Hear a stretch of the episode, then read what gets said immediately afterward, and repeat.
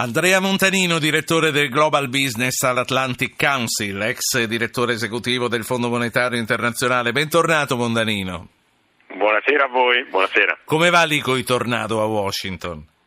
Tornado non c'è ma fa freddo e piove, quindi brutto tempo.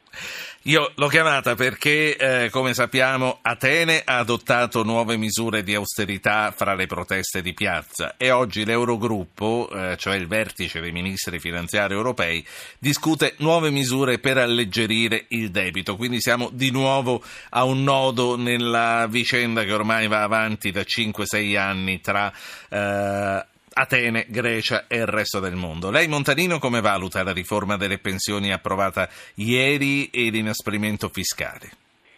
Ma eh, guardi, qui come ha detto lei siamo di nuovo a una situazione che ormai si perpetua da troppo tempo.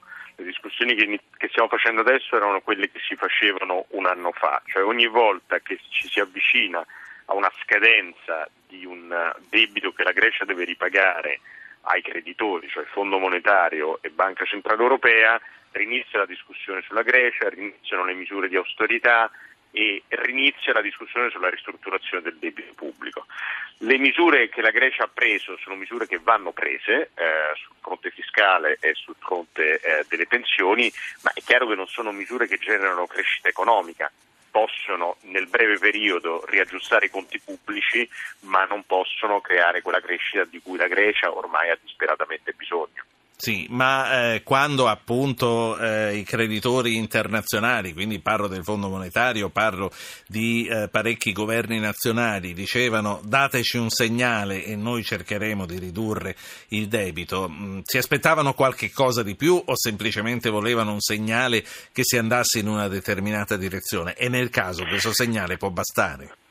Guardi, eh, secondo me no, eh, nel senso che le, le, misure che sono state prese eh, dal, dal, Parlamento greco dovrebbero portare l'avanzo primario, cioè la differenza tra le entrate dello Stato e le uscite dello Stato, al netto di quello che viene pagato per gli interessi, al 3,5% dal 2018 in poi, al 3,5% del PIL. Ora, questo è un obiettivo assolutamente, secondo me, irrealistico e questa è anche la posizione del Fondo monetario. Cioè è inutile continuare con misure che mettono formalmente in ordine i conti pubblici quando questo poi determina magari una nuova uh, recessione e quindi non permette al Paese di raggiungere quell'obiettivo.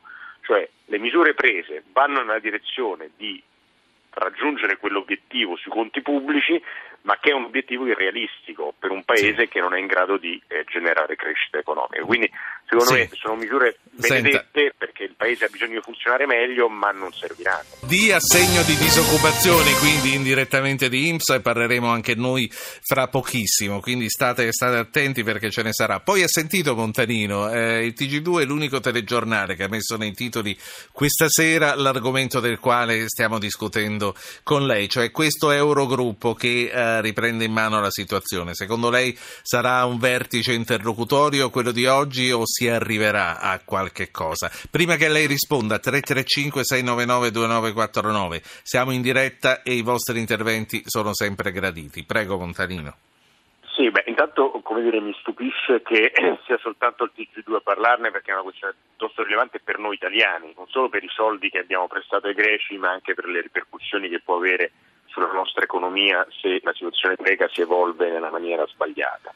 Detto questo, la riunione dei ministri finanziari è una riunione interlocutoria, nel senso che non credo verrà presa nessuna decisione, ma direi che ci si sta avvicinando verso la decisione di fare una ristrutturazione del debito greco, cioè ormai è una situazione inevitabile, ci si è accorti, si ha la consapevolezza che il debito greco non possa essere ripagato dai greci stessi e quindi va trovata una soluzione che però è una soluzione tecnica non semplicissima, nel senso che non si può abbattere il debito to core, diciamo, con una cancellazione, ma vanno trovati dei meccanismi diversi che sono ad esempio l'allungamento delle scadenze o la riduzione dei tassi a cui questo debito viene, eh, viene diciamo, eh, ripagato.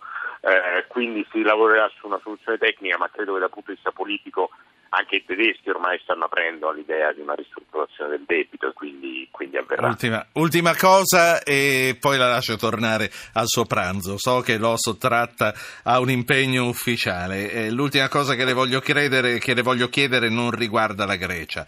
C'è ragione di temere l'uscita della Gran Bretagna dall'Europa. Il Premier Cameron oggi ha agitato il fantasma di nuove guerre. Si è spinto troppo in là? Guardi, eh, ma forse si è spinto troppo in là. Dire, la Gran Bretagna non credo che si sposterà, eh, l'isola rimarrà lì dov'è e rimarrà ovviamente un partner dell'Europa comunque, comunque vada. Eh, credo che chi ne avrà i maggiori danni saranno gli inglesi piuttosto che il resto degli europei se ci sarà una Brexit. Eh, L'Europa potrebbe anche beneficiarne, nel senso che potrebbe essere dire, il campanello d'allarme per andare avanti nell'integrazione. Ecco, io non spero in una Brexit, ma se questo avverrà, cioè se la Gran Bretagna lascerà l'Unione Europea, spero che diventi il segnale per gli altri paesi europei per andare verso una più stretta cooperazione e integrazione delle, delle loro economie. Direttore, eh, sì. no, no chiuso.